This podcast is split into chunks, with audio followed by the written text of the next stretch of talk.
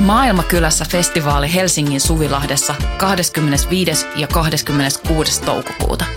Luvassa mieletön kattaus musaa, rohkeita keskusteluja, 50 katuruokakeittiötä, järjestöjä ja toimintaa oikeudenmukaisen maailman puolesta. Vapaa pääsy ja avoin kaikille. Tuu mukaan. Rohkeus muuttaa maailmaa. Yhteistyössä Euroopan unioni, Kirkon ulkomaanapu ja Radio Helsinki.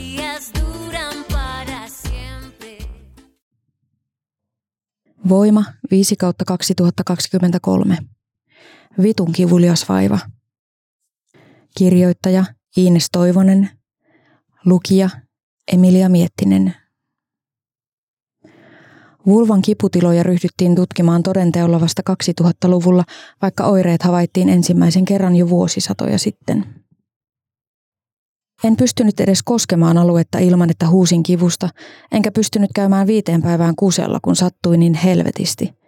Tuntui siltä kuin koko alapää olisi palanut, kuvailee Mikaela Välipakka ensimmäisiä vulvodynian oireitaan. En pystynyt tunkemaan edes yhtä sormea sisälle ilman, että se tuntui puukoniskulta. Vulvodynia on kroodistunut kiputila ulkosynnyttimien alueella. Sen tavallisin muoto on erityisesti nuorilla esiintyvä vestibulodynia, joka viittaa kipuun emättimen eteisessä ja suuaukolla. Vulvodynian syitä ei tiedetä, mutta taustalla voivat olla esimerkiksi toistuneet hiivatulehdukset tai trauma, ja tietyissä määrin se voi olla jopa perinnöllistä. Arviolta 10-15 prosentilla naisista on vulvodynian oireita jossakin vaiheessa elämäänsä, mutta oireyhtymä on laajasti alidiagnosoitu. Välipakka uskoo kipujensa aiheutuneen hoitovirheestä. Vuonna 2015 hänelle määrättiin penslausta eli lääkevoiteen käyttöä kondyloomion hoitoon. Kahden tehottoman hoidon jälkeen lääkettä vaihdettiin ja samana päivänä penslauksen jälkeen alkoi kipu. Alkoi sattua ihan sikana.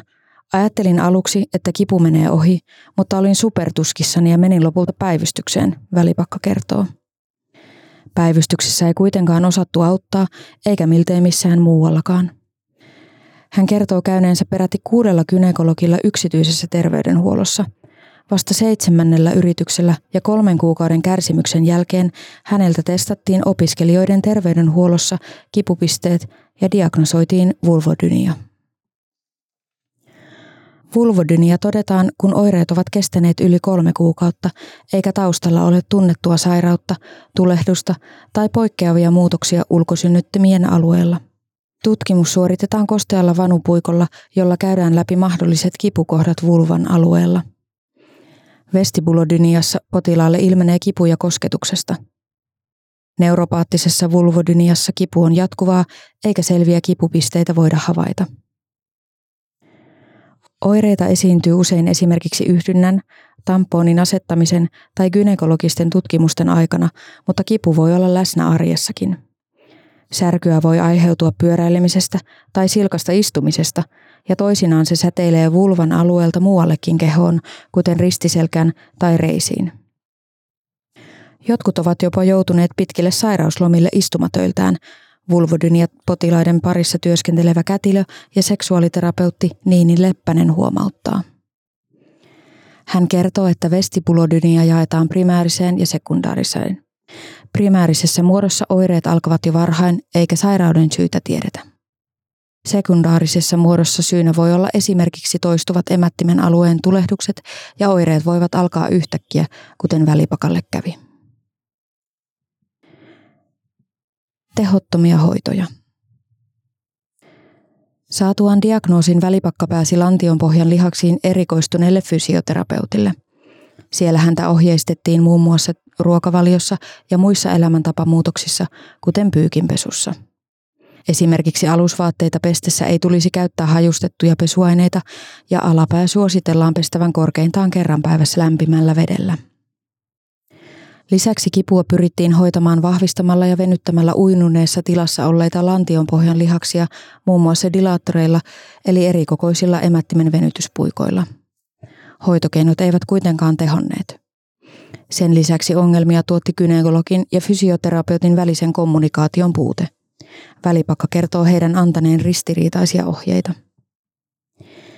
Ideaalitilanteessa vulvodynian hoito tapahtuu moniammatillisen hoitotiimin, eli fysioterapeutin, gynekologin ja seksuaaliterapeutin tai neuvojan kanssa. Myös välipakalle ja hänen kumppanilleen tarjottiin seksuaalineuvontaa, mutta välipakan mukaan potilaan tilannetta ei otettu hoidossa riittävästi huomioon. Siellä keskusteltiin kommunikaatiosta, mutta meillä ei ollut sen kanssa ongelmia. Ongelmana oli se, että sattuu, eikä siihen auttanut keskustelu. Hänelle ei tarjottu yksilöllistä seksuaalineuvontaa. Seksuaaliterapeutti Leppänen kertoo seksuaaliterapian olevan osahoitoja, koska kipu voi aiheuttaa myös henkisiä oireita, kuten ahdistusta. Hänen mukaansa terapiassa keskustellaan muun muassa potilaan seksuaalihistoriasta ja hoidetaan monipuolisesti ahdistusta ja stressiä. Seksuaaliterapian ja fysioterapian lisäksi gynekologilla saatetaan kokeilla erilaisia hoitoja, kuten penslausta tai pistoksia. Viimeinen ratkaisu on kirurginen leikkaus.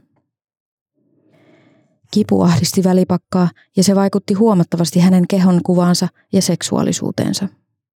Mulla on aina ollut kehon kanssa ongelmia ja vulvodynia pahensi sitä huomattavasti. Tuntui, että oma seksuaalisuus on viety pois. En pystynyt alkuun katsomaan itseäni peilistä tai koskemaan ollenkaan. Oma kroppa ällötti tosi paljon, hän pohtii. Tuloksettomien hoitojen jälkeen gynekologi ehdotti välipakalle kipupoliklinikkaa, mutta terveydenhuollosta ei tehty lähetettä poliklinikalle välipakan silloisen masennuksen takia. Piti puoli vuotta käydä sairaanhoitajan ja psykologin luona käsittelemässä masennusta. Ei tajuttu, että mua ahdistaa, koska mua sattuu. Hän kertoo myös, ettei hoidossa pureuduttu vulvodyniaan tai kipuihin, vaan siellä puhuttiin muista arkielämään liittyvistä asioista. Vasta puoli vuotta myöhemmin hän pääsi poliklinikalle, jossa aloitettiin lääkehoito lyrikalla, jota käytetään tavallisesti esimerkiksi neuropaattisten kipujen hoitoon sekä ahdistuneisuushäiriöön. Siellä mut otettiin tosissaan. Lyrika aloitettiin pienellä annostuksella. Kun se ei tehonnut, annosta nostettiin maksimiin, mikä alkoi auttaa huomattavasti. Mikaela Välipakka oli kärsinyt kivuista yli neljä vuotta ennen kuin hänelle löydettiin toimiva hoitokeino. Erilaisia keinoja nautintoon. Vulvodyniaa ei ole juurikaan tutkittu, joten diagnoosin tai oikeiden hoitojen saaminen voi olla vaikeaa. Potilaat ovat saattaneet joutua odottamaan diagnoosia jopa kymmeniä vuosia, koska vulvodynia ei ole ulkoisesti havaittavissa muutoin kuin pienenä punoituksena. Vulvodynian tutkimus on nyt vasta vilkastunut, Leppänen huomauttaa. Hänen mukaansa vulvodynian oireiden kaltaisia vulvan kiputiloja on huomattu ensimmäisiä kertoja jo 1800-luvulla. Leppänen kertoo, että oireet tunnistettiin uudelleen 1970-luvulla, mutta tutkimuksia on tehty enemmän vasta tämän vuosituhannen aikana. Kaiut patriarkaalisesta menneisyydestä kantautuvat vielä nykypäivään. Se aiheuttaa turhautumista ja katkeruutta potilailla, että jos miehellä olisi tämmöinen ongelma, niin kilpaa tutkittaisiin ja yritettäisiin löytää jotain, Leppänen lisää. Saman ongelman näkee välipakka. On tosi vihainen siitä, että Suomessa ei edelleenkään saa tarpeeksi apua naisten vaivoihin. Nykyisin välipakka ottaa lääkettä pienemmällä annostuksella ja kivut ovat vähentyneet huomattavasti.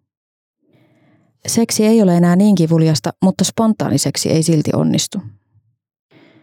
Jälkikäteen hän on löytänyt kokemuksistaan positiivisiakin puolia – se laajensi käsitystäni seksuaalisuudesta todella paljon, kun yhteiskunnassa seksi on tosi yhdyntäkeskeistä.